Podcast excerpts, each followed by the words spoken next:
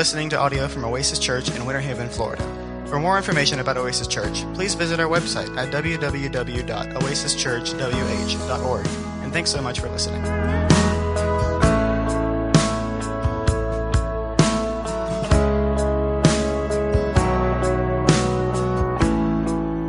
Now it came to pass that a group existed who called themselves fishermen. And lo, there were many fish in the waters all around. In fact, the whole area was surrounded by streams and lakes filled with fish, and the fish were hungry. Week after week, and month after month, and year after year, those who called themselves fishermen met in meetings and talked about their call to fish, the abundance of fish, and how they might go about fishing. Year after year, they carefully defined what fishing means, defended fishing as an occupation, and declared that fishing is always to be a primary task of the fisherman. Continually, they searched for new and better methods of fishing and for new and better definitions of fishing. They loved slogans such as fishing is the task of every fisherman.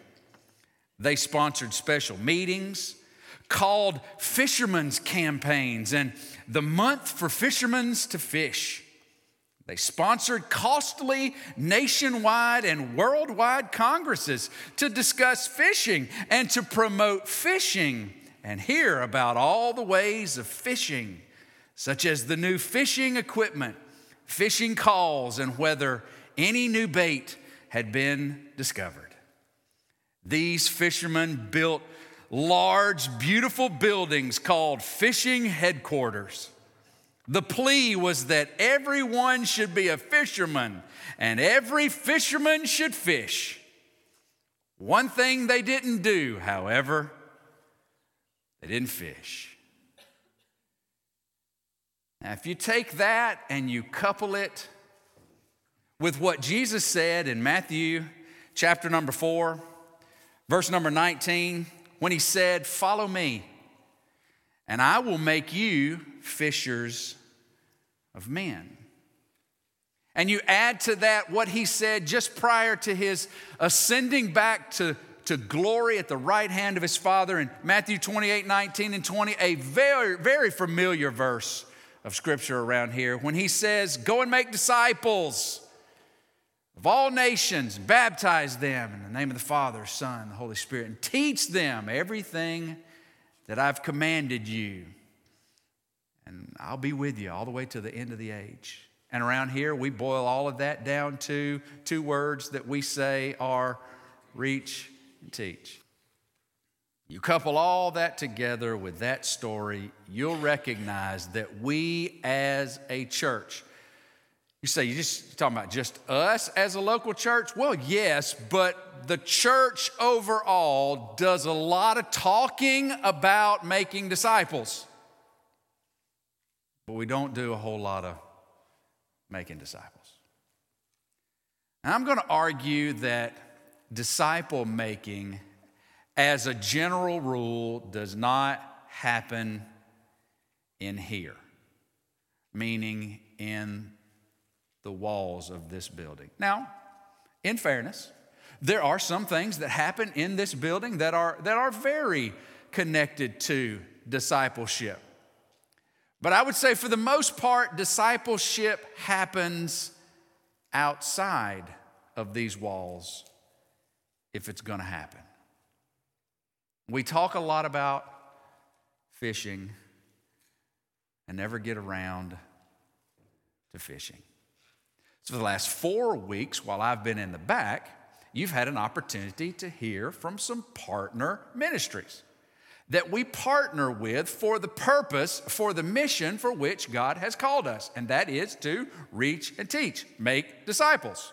So it wasn't just a random bunch of folks that have come and shared, it's actually showing you entities out there that we have decided hey, let's partner with them in what they're doing specifically out there so that we might have a venue for those of us going, Well, I don't know how to make this. I don't know where to go to make this. I don't really know how to. They're doing a great job of that out there and to help us to engage in something that we need to learn how to do so that we can fish in every avenue of our lives, whether it be work, home, school, play, or even the random folks we sit next to at a concert, a ball game, wherever that may be. So you've heard from some folks, and we're going to talk about those folks. But as a way to get to that, I'm going to look to 2 Timothy. So if you have your Bibles, I invite you to turn to 2 Timothy. And, and while we're on that, let me just go ahead and tell you. Next week, we're going to start a series in Ephesians the book of Ephesians. We're going to go through the book of Ephesians, and the book of Ephesians breaks into two parts. The first three chapters are about our life in Christ. As followers of Jesus, our life in Christ. And then the last three chapters, chapter four, five, and six, actually talk about Christ's life in us. So we get to learn about who we are in Christ, and then we get to learn how we are to let Christ live through us. So I hope that you will be here next week for the start of Ephesians. But as a secondary challenge, here's what I'd like to challenge you to do. Let's make the book of Ephesians a paper copy Bible series. And you're going, wait, wait, wait, wait, my Bible's digital and I read it every day. Okay, that's cool. That's cool. But just, I don't know, give me a little leeway. Let, let's make it a, let's all for the next series go find our paper copy of the Bible and let's bring it with us to church on Sunday. I may or may not force that issue by turning off the cheat sheets. Maybe, I don't know. Let's do that. And to make it even more fun, because we're already having fun even thinking about Ephesians, let's make it more fun. Let's do this. Let's commit to being here every week of the series of Ephesians. You say, Pastor Kevin, what if I get diagnosed with coronavirus? Stay home. In fact, in fact, even if you got the stomach flu and all that indicate, you just go on ahead and stay at the house, listen online. That's okay. We don't want to, to participate in what you have. But otherwise, Let's just go ahead and decide. You know what we're going to do? We're going to put this on our calendar and we're going to be here every week. And, and if you see somebody that you know that's not here, you need to call them up and say, Hey, Pastor Kevin threw down the gauntlet. He said, Bring your Bible next series and be here every week. Okay, so y'all going to do that for me as we get started. Second Timothy chapter number one. Paul gives Timothy some reminders. Paul is in prison. Paul is expecting that he is about to be killed very soon as a, as a response to his refusal to stop preaching in the name of Jesus. And Paul was intent on taking the gospel of Jesus Christ wherever men and women had not heard it. And that really upset the Roman officials, specifically the Roman emperor at the time, whose name was Nero. So Paul was stirring up trouble for himself, but he was refusing to stop proclaiming Jesus, crucified in our place and for our sins, buried and raised victorious in providing salvation and forgiveness for all who will by faith put their faith in Jesus and Jesus alone. And Paul was unwilling to stop, and so therefore he was in a jail cell with every expectation that it be death row. And so he wrote to Timothy and he's encouraging him. One of the things that he's writing is that, Timothy, if you could come see me, I would really appreciate that because this might be the last time that I get to see you because it sounds like it's curtains for me. But I think Paul laid out some things early on to just encourage this brother just in case he never saw him again. And one of those is the reminder that we need to give ourselves of what our calling is. It's to be, made, be out making, uh, uh, be out fishing for men, making disciples, continuing the mission that Jesus left us before he ascended into glory. 2 Timothy chapter number 1, we'll begin reading in verse number 3. Paul says, I thank God whom I serve, as did my ancestors, with a clear conscience as I remember you constantly in my prayers day and night. He's thinking about Timothy.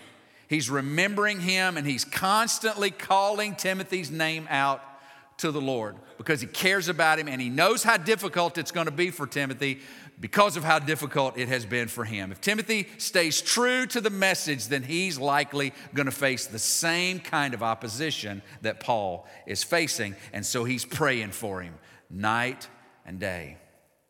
As I remember your tears, thinking about probably the last time Timothy saw Paul as he was being taken away in, in Roman cuffs, or maybe as he was leaving and thinking, I might not ever see him again. And he says, I remember your tears for me.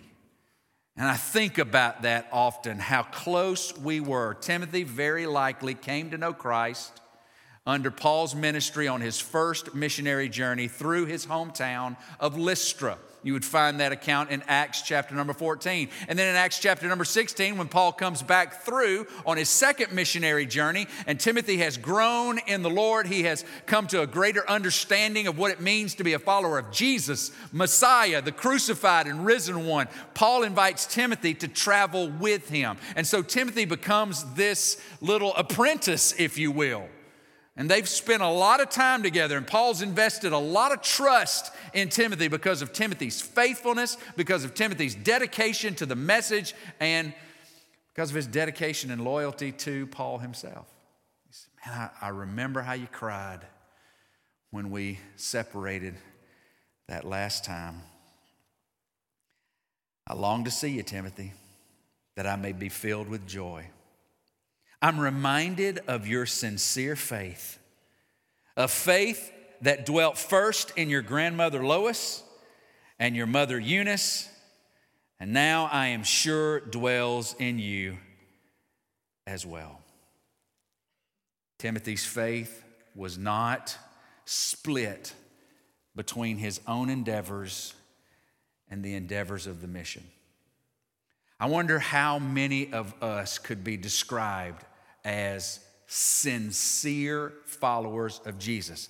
Not based on what we say, not based on how we sing, not based on the stickers on our car or the messages on our t shirt or the station of our radio or the content of the books and things in our house, the decorations, but on the basis of how our life is focused toward the mission of Jesus to make disciples. I wonder how many of us could be classified as those of sincere faith. But Paul said, Timothy, I've just seen it over and over. And I just, I, I want to see you again because I just, I need some encouragement, brother. And I'd love to, and I, I pray for you. And then he goes through over the next few verses and gives Timothy some reminders. Now I want to bring these to your attention. Verse number six, first. He says, For this reason, I remind you to fan into flame the gift of God which is in you through the laying on of my hands. I want to remind you, Timothy, you need to fan into flame this gift that God has given you. Now, Timothy was a follower of Jesus, Timothy was sincere in his faith, but now, what Paul is saying is Timothy, your fire needs attention. Now, William Booth, founder of the Salvation, of Salvation Army, said these words The tendency of fire is to go out. Watch the fire of your heart.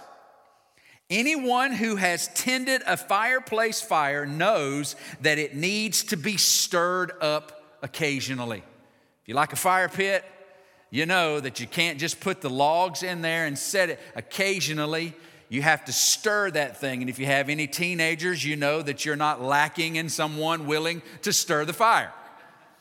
But you know it needs to be poked, it needs to be moved around so that it continues to burn with the kind of heat that you want to enjoy. Because if you don't, it will go out. That's the nature of the fire.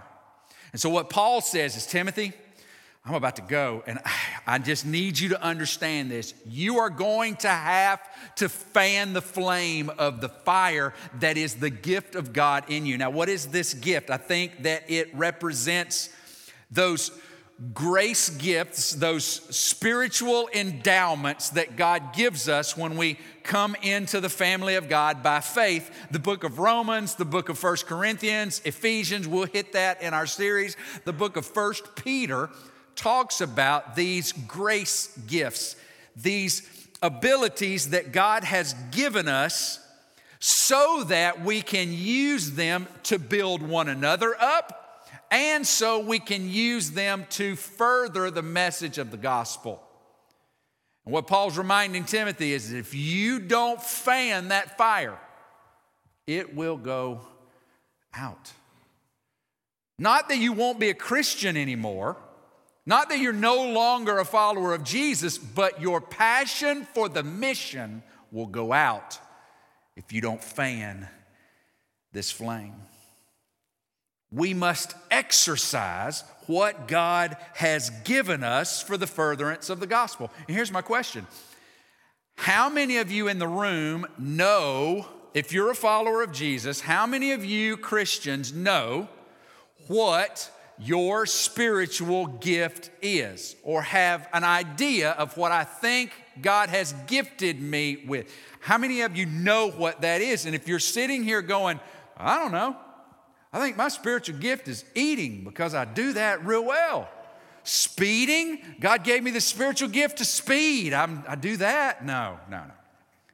If you don't know what your spiritual gift is, or if you've never been shown how to seek through God's word to begin to discover how God has gifted and equipped you to continue the mission that He's called you to, we can help you and we'd love to be able to help you. That's not what this lesson is about. But if you're sitting here today and you know Jesus as Savior and you call Oasis Church your church and you don't know what you're, like if I were to ask you, you got any idea what your spiritual gift is? And if you're not able to go, you know what? I think it's either blank or blank. If you don't, if you're not able to do that, you need to tell me so that I can connect you with a lesson that will help lead you through the scriptures and to begin to discover that. Because until you know what your spiritual gift is, you're not going to be able to exercise it in the mission that God's called you to. So we can help you. But this is what Timothy, he's telling, fan it You've got to stir it because if you don't, it will go out.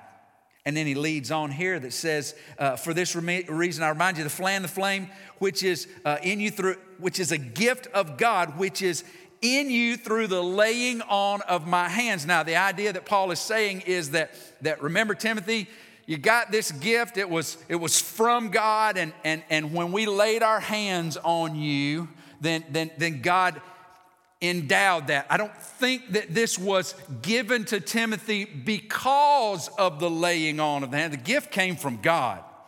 But certainly the laying on of the hands of the body was, was that symbol of you're one of us. The spirit we received, you if you trust, if you're authentic, if your faith is real, then you're receiving the same spirit we're receiving. And God has gifted you, Timothy. Do you realize that? He said, I need you to understand. We began talking about how obviously God's gifted you, which is another thing we can't go really into, but you, you might think you know what your gift is, and maybe the rest of the body might go, Yeah, that's not what your gift is. Went to seminary with a lot of guys who thought God had called them to preach. Now, maybe He called them to pastor, but I can tell you, I don't know that God called them to preach because, I mean, it was bad. Some of them we listened to was just like, Wow, have you ever spoke out loud in a group of people before? I mean, it just wasn't. Now, that didn't mean that they weren't going to learn how, but I'm just saying there's a lot of folks that think, I think, uh, I think my spiritual gift is exhortation, and I'm about to tell you what I think about what you're doing. That don't mean that's from God. It could just mean you're a busybody and you want to talk into everybody's life. The body helps, and I think that's what Paul is doing. We laid our hands on you, Timothy, and we said, hey, we see what God is doing in you, and we want to confirm what God is doing in you, but you got to fan it. You got to fan it. I remember, I remember an old pastor friend He was my pastor, but he was my friend. He was like a granddaddy to me. And, and he looked, I was a little kid, I was about 12, 13 years old. And he looked at me and he said, Kevin, I think God's going to use you to preach. And I remember thinking, why? That's silly. But, but he just recognized something. And here's the thing I tried to do a whole lot of different things than this. I tried them out, and some of them I just plain stunk at, but pretended real good, you know? What God calls you to do, you got to fan. You got to take it and run. I need to remind you of this, he says. But he goes on.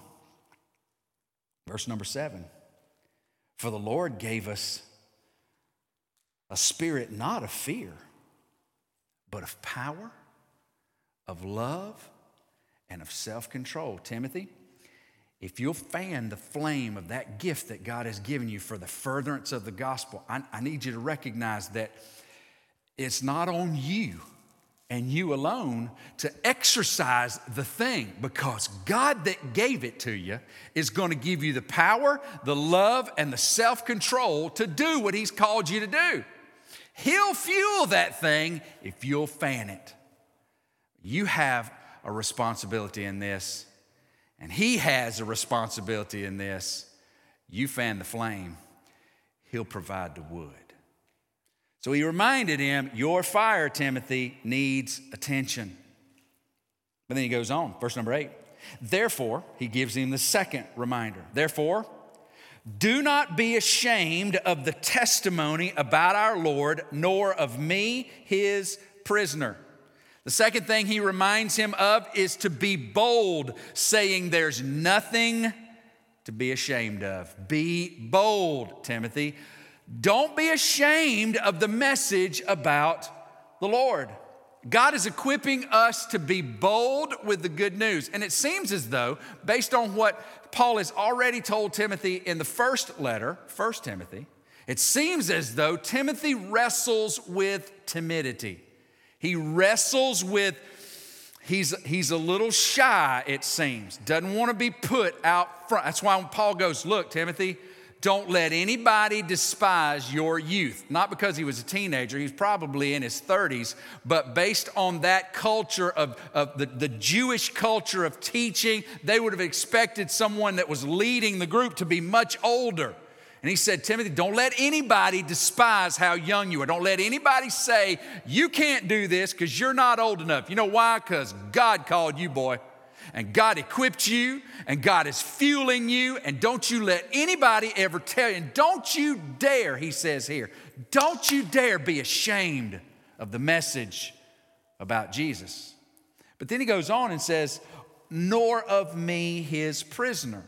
So it seems logical that Timothy may have been wrestling with trying to be a little PC about the message of Jesus, uh, political correctness it goes all the way back to every society where we try to, we try to walk softly on eggshells around those who might be able to make life difficult for us. It seems like Timothy might have been wrestling with being a little less bold about the gospel because look what happened to Paul. And, and, and I'm associated with Paul, and now folks are looking at me going, are, are, you the one we saw with Paul, that one in jail who's on death row? And you might be tempted to go, well, I know him. I've done some trips with him, but you know, Paul goes, Look, you're going to face opposition because of the gospel. The gospel of Jesus is going to turn the world against you because they turned against the Savior Himself. They're going to be out to get you to defame you, to drag you down, to call you and label you any and everything they can to shut you up. Paul says, Don't you dare be ashamed of the message. You've got to fan the flame of the gift that God has. You got to fan that connection that you have to the mission of Jesus. And then don't you ever be ashamed. You be bold about, yes, Jesus did die. Why? Because we're sinners. Well, I'm not a sinner and I don't know who you are to tell me I am. I'm not telling you you are. God says you are. I'm just telling you what He said. You're a sinner and I'm a sinner. And Jesus, the, the, the one from Nazareth, the guy who didn't have any pedigree as far as the, the world system was concerned, yes, he was crucified and he rose from the dead as God's perfect sacrifice for the sin of those he created. And guess what? That one who rose from the dead has now ascended to the Father where he is now eternally. Don't you ever be ashamed of the gospel. I'm just telling you, if you're in college in the world today, if you're going to college in some time in the future and you're going into one of those institutions that, that you need to go to in order to be and do the thing that God's called you to do, I get it. But you need to hear me.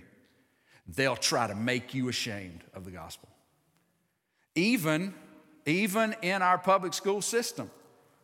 If you try to be a sincere follower of Jesus, they will eat your lunch. And you know what God says?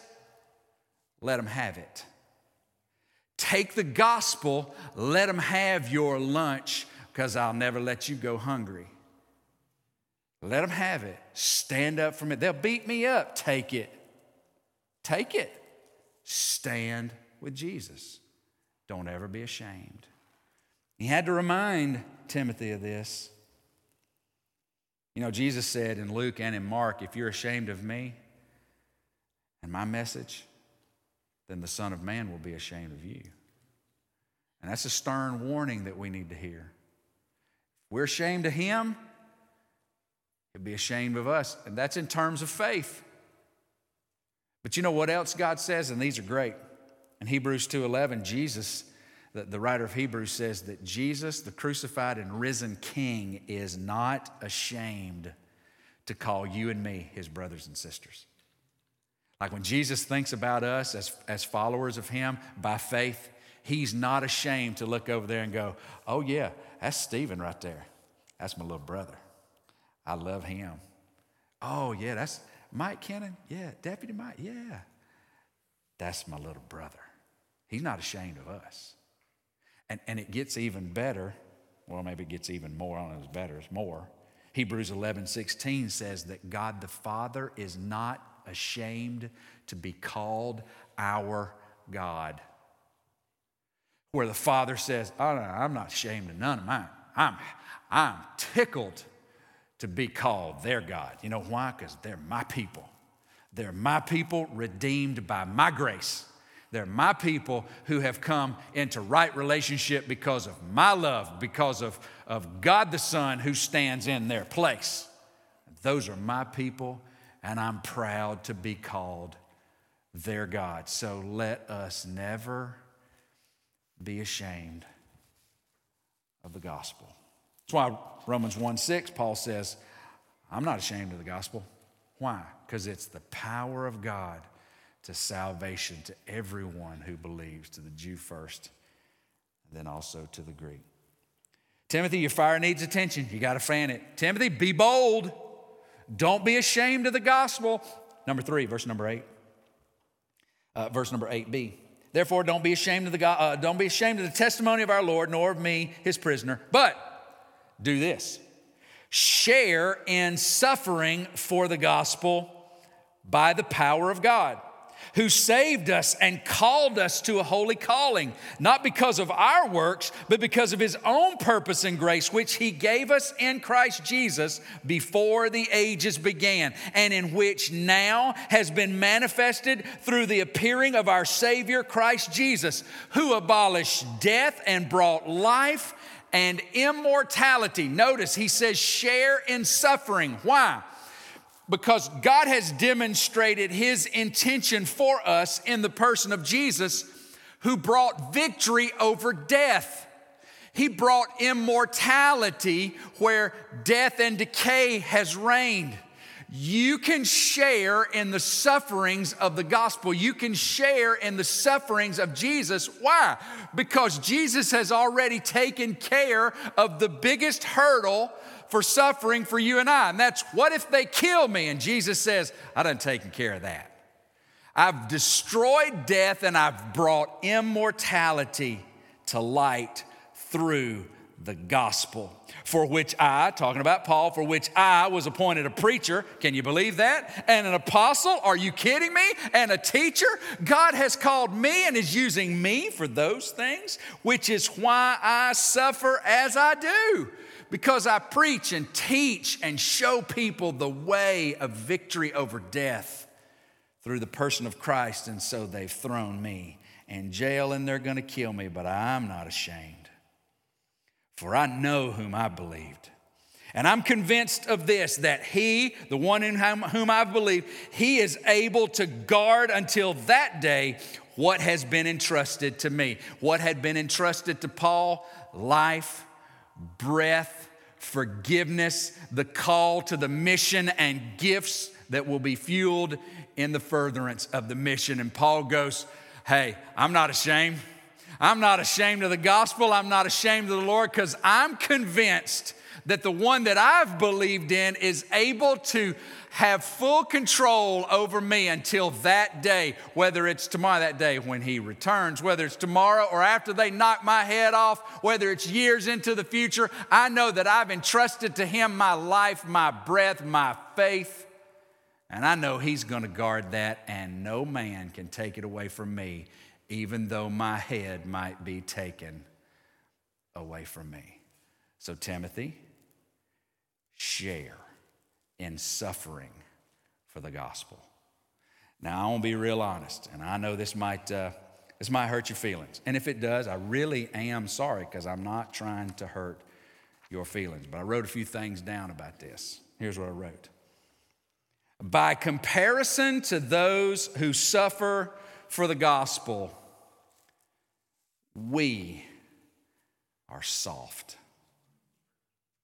I mean, compared to those who truly are facing great difficulty. I heard about a, a pastor, I believe he's in Iran, that was just sentenced to years and years in prison. They're trying to get him out just for just for teaching the scripture but they got him on some kind of espionage type thing that guy is suffering. Read stories out of China. Read stories out of North Korea of believers who have been tortured for their unwillingness to be ashamed of the gospel. Read an abridged version, because it's really hard to read, of Foxe's Books of Martyrs about those who have given their life in the most heinous and unimaginable ways, and then say to yourself, well, I'm just suffering for the God. No, you're not. And neither am I. We're soft when it comes to suffering. Listen to this. We resist being inconvenienced for the gospel. We resist it. We whine about it. We grumble about it. What? Ah, uh, I don't want to do that. I can't afford that. If I do that, then we won't be able to blah, blah, blah. We resist being inconvenienced for the sake of the gospel. We are not suffering. But Paul says, share in that suffering. Fan the flame. Don't be ashamed and embrace whatever suffering comes to. It's, it's, it's like that, and you've seen in, in movies, you've seen the, the hordes are there and they're coming against, and then that one couple of guys are, you know, they've got barely enough to handle one or two, and they step up against the hordes and they're just like, come on. Well, they're going to run you over. Maybe so. But I'm going to take a couple of them with, right? You know, that's kind of the idea that we see in those films.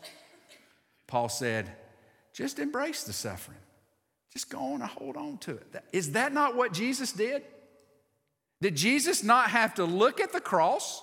That was not of his deserving and say, I'm going to embrace the shame. I'm going to embrace the pain. For what purpose? You and me.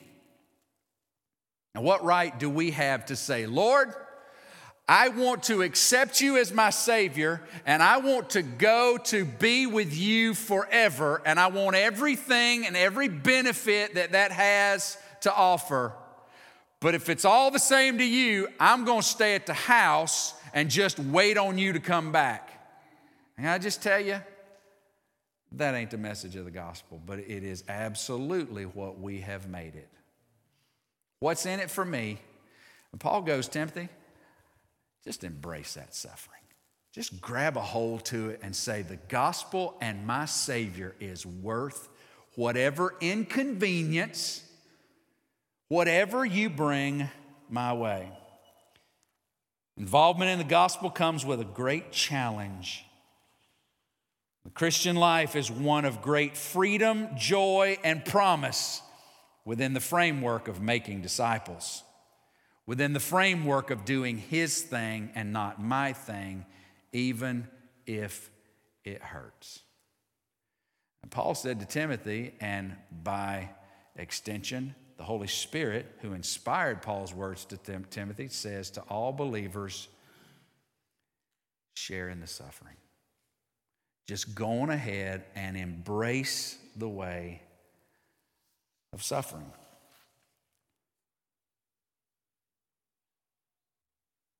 but do it by the power of God. That's why the reminder is empowered suffering is the way. How is it that men and women stood bound to stakes while wood was being piled around them and fire being brought and jeers and mockings coming from the crowds as these people are about to be burned alive. How is it possible that they stood and proclaimed the gospel even as the flames were licking away at their bodies? How is that possible? She says it right here. But share in suffering for the gospel by the power of God. Because I know you're thinking, Pastor Kevin, I can't do that. There's no way I'd be able to do what others have done and endured for the sake of Christ. And you know what? Neither could I. But we're not doing it by ourselves. We're doing it through the presence and the power and the ability of the one who is in us. And I think it says that greater is He that is in us than anything else that's in the world. But you know what that's going to take? Fanning that flame, not being ashamed, embracing the suffering.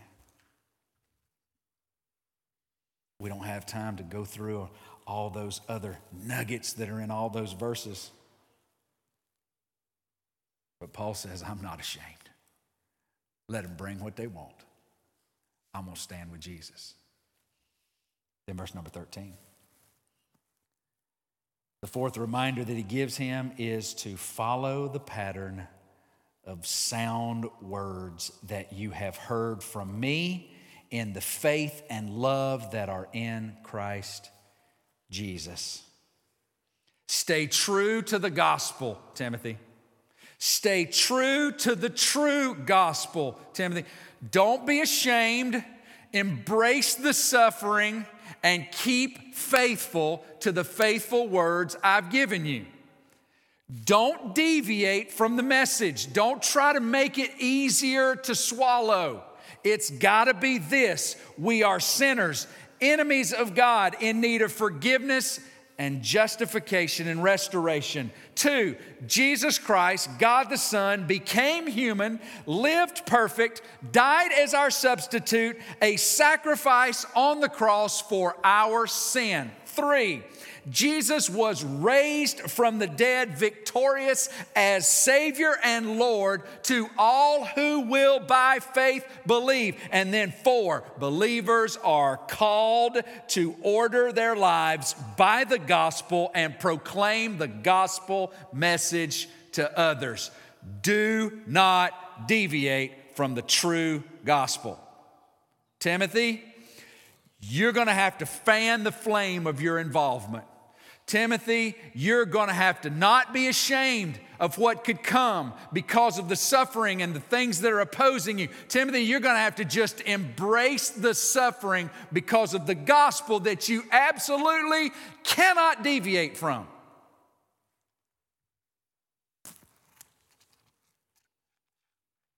Lastly, Timothy, you got to guard the deposit that God's given you, verse 14 by the Holy Spirit who dwells within us, Timothy, guard the good deposit that has been entrusted to you. We instinctively guard the things that are most important to us, do we not? What's, what's the most important thing to you? And now think about all the ways that you guard it, all the ways that you protect it. I mean, nobody is leaving these things laying around, you know. We put, like, we, we buy these things because of how sleek and how, how, uh, uh, how seemingly indestructible they are. And then what do we do? We put these massive cases around them and screens because we want to what? We want to protect it. Why? Because it's valuable. Because I can't afford to buy another one. You know, we guard the things we guard our families. Put alarms on our homes. Why? Because we value our families. We put insurance on things. Why? Because we value them. Is there anything more important in the life of the Christian than his calling to represent Jesus and the gospel to others? Is there anything more important? Yet, we've let that fire go out. In fact, we've forgotten we even had the fire pit out there. Timothy, there are going to be a lot of distractions. A lot. But you got to guard it, you got to protect it. Fan the flame. Don't be ashamed. Embrace the suffering. Stay true to the gospel and guard with everything you've got your connection to Christ and what He's called you to do. Now, I've given some pieces of paper to some young men, and what they're going to do is they're going to pass them out because I want to show you a little application thing. So, we'll let you do that right now. You're in the section that I want you to pass out, so let's, let's get them passed out as quickly as possible. As quickly as possible, we'll pass those things out. The last four weeks, you've heard instruction from different ministries in our community. And what I've done is I've given you a list of those, and I've given you the names and contacts and websites of all those folks engaged in those ministries. First of all, you'll see some of these didn't come. They couldn't, or either there wasn't a person to do this. The first one that you're going to see is a reminder. If you're a follower of Jesus, and, and really, if you're visiting with us today, if this is your first time, look, I would love for you to find out how to be more involved with this. But I get if you're visiting, you're like, I didn't know it was going to be like this. That's okay. Just take that and see what we're saying. And if you'd like to be a part of who we are, then you can be a part of this too. The first one is if you're a follower of Jesus at Oasis Church, I want to ask you a question Who's your one? If you don't have, if you're a part of Oasis Church, this is your church, and you don't know what who's your one means, then where were you then when we did those that series? But I've got some materials back there on that back board. Basically, who's your one is an encouragement toward picking, discovering, praying over, finding out who someone is in your circle that you're pretty sure is not a follower of Jesus. And then the then the encouragement is you take that card, you write their name on it, you grab one of the 30 day prayer journals, and then you pray over that person for at least 30 days with the idea that I'm going to share the God, not I'm going to invite them to church, that's great and fine, but with the notion that I am committed, Lord, if you'll open up the opportunity, I'm going to share the true gospel with this person, and I'm going to invite them to trust Jesus by faith. It's just right there under the Your One stuff. Just grab one of all of those. And if you get one of all of those and you go, Pastor Kevin, I still don't know what to do, then just come tell me and we'll walk through it and I'll walk you through and it'll be awesome when you have an opportunity to share. Some of us have one. I wonder how many of those have been forgotten since that series was preached. Let's pick it up. Who's your one? Then you heard from David and Arlene Berry at the mission. Uh, you've met Justin. He's also uh, the, the uh, daily director there. What do they do? They provide food, they provide hot meals, they provide groceries to those of our homeless. And well, what does that mean about me? Well, that's a place that you could fan your flame. That is a place where you could be involved and embrace the suffering. Let's back up.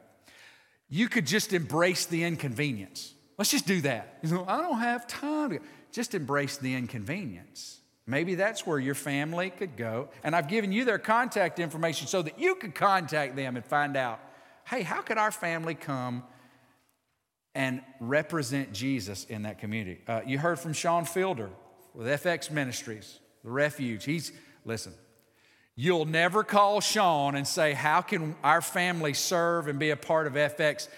That phone call will not happen that he won't be able to tell you that day how you can be involved that day. But what would it look like if you got more involved? Not just in a giving of a check or a handing over of some clothes, but what if you were to find the refuge as a place to fan your flame? This heart with these two folks and that little nugget right there between those two folks represents Life Choice Pregnancy Center, providing hope for hurting, expecting mothers who are not sure that they can avoid abortion. And Life Choice is showing them not only how to avoid that treacherous outcome, but how they can trust God with this new life they have. What a blessing life choice is.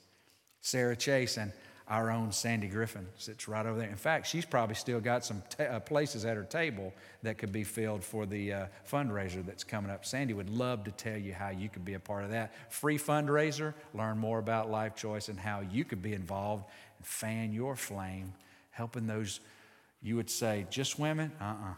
As fellas as well that need help that Life Choice is providing. And then, this last one really excites me. Heartland for Children. Do you realize that there are 2,600 children in Polk County that have no home, that need services through the Florida Child Welfare System? At the time I talked with Heartland for Children, there were 44 kids that were ready to be adopted by a loving family. I've been in contact with a lady by the name of Amber Doyle, who has a means by which we as a church can be involved in helping meet the needs of those in the child welfare system in Florida. And can I tell you what we're going to do? We're going to figure out how to be a part of that. Because that is a mission field that we can wade out into right now if we will. Here's the cool thing I need some help figuring that out. Chad's going to help me. He's already said, hey, we've talked about a part of this. Chad's like, count me in. I'm going to help. I wonder who else will help me figure out how Oasis Church can make gospel connections in the child welfare system. So here's what I'm going to do. I'm going to cut my ringer off, uh, cut my ringer on. Um, 863 207 5960 you send me a text that says, I'm in.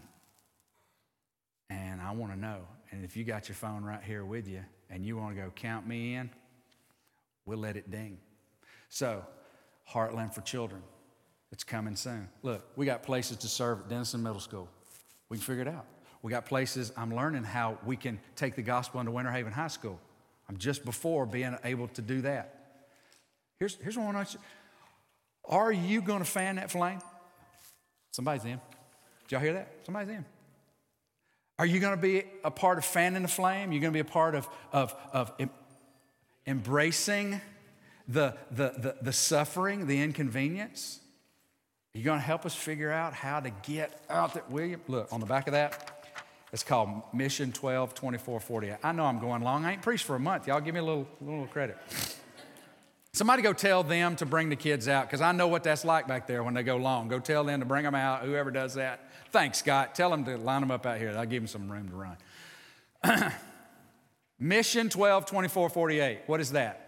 That's just me trying to figure out a way to help you fan your flame, embrace the suffering, get back engaged, recognize your calling, and get out there where we're called to make disciples. Here's the idea somebody else. Uh, what if we decided this year to pick a ministry and just say, Lord, I'm gonna give it a try, and I'm gonna, I'm gonna commit to 12 hours this year, one hour a month. And you'd say, there's somebody else. David says, uh, Hey, how much can you serve? You go, David, listen, I want to come to the mission. I can come once a month, give you about an hour, just trying to figure out what that's to look like. One, one, one hour a month for the first year. Then the second year, go, okay, here's what we're to do we're to double it. Two hours a month. So in the second year, we're fanning our flame. We're embracing the inconvenience. We're out there holding true to the gospel. We're guarding our deposit by getting it out there where it's supposed to be. And we're two hours a month somewhere serving, representing Jesus. And then that third year, we double that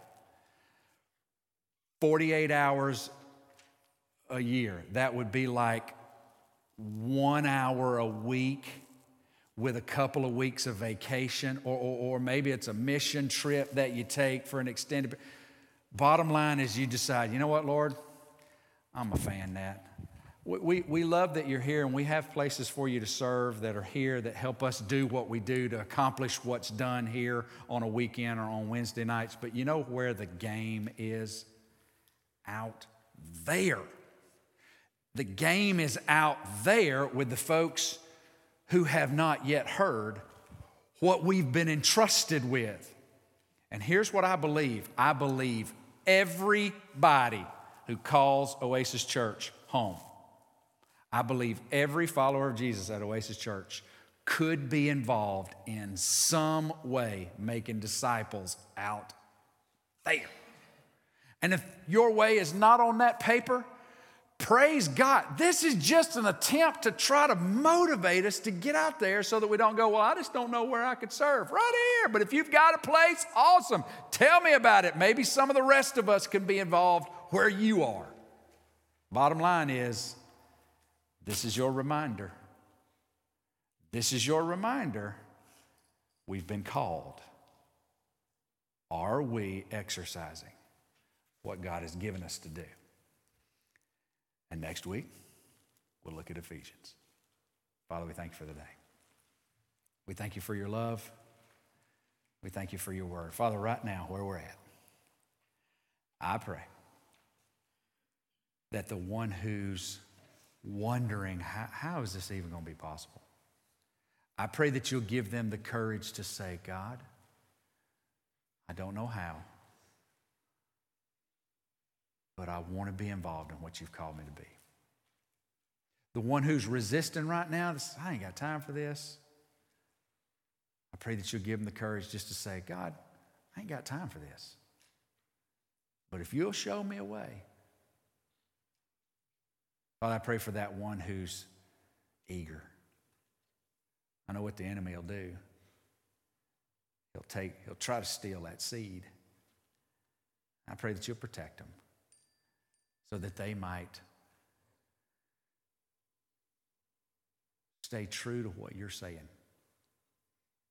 They might move toward you, regardless of the opposition, as we wait on the return of your Son. Father, I pray that you'll make us into a body that uh, is unwilling to stay in here, but that is uh, determined to make disciples. Not just talk about it, actually do it on a daily basis. Forgive us where we have talked about and not done. Prepare us for what's in store. God, I ask you to give us the courage to look for those opportunities even as we walk out today. We love you and we thank you. For in Jesus' name we pray. Everybody said,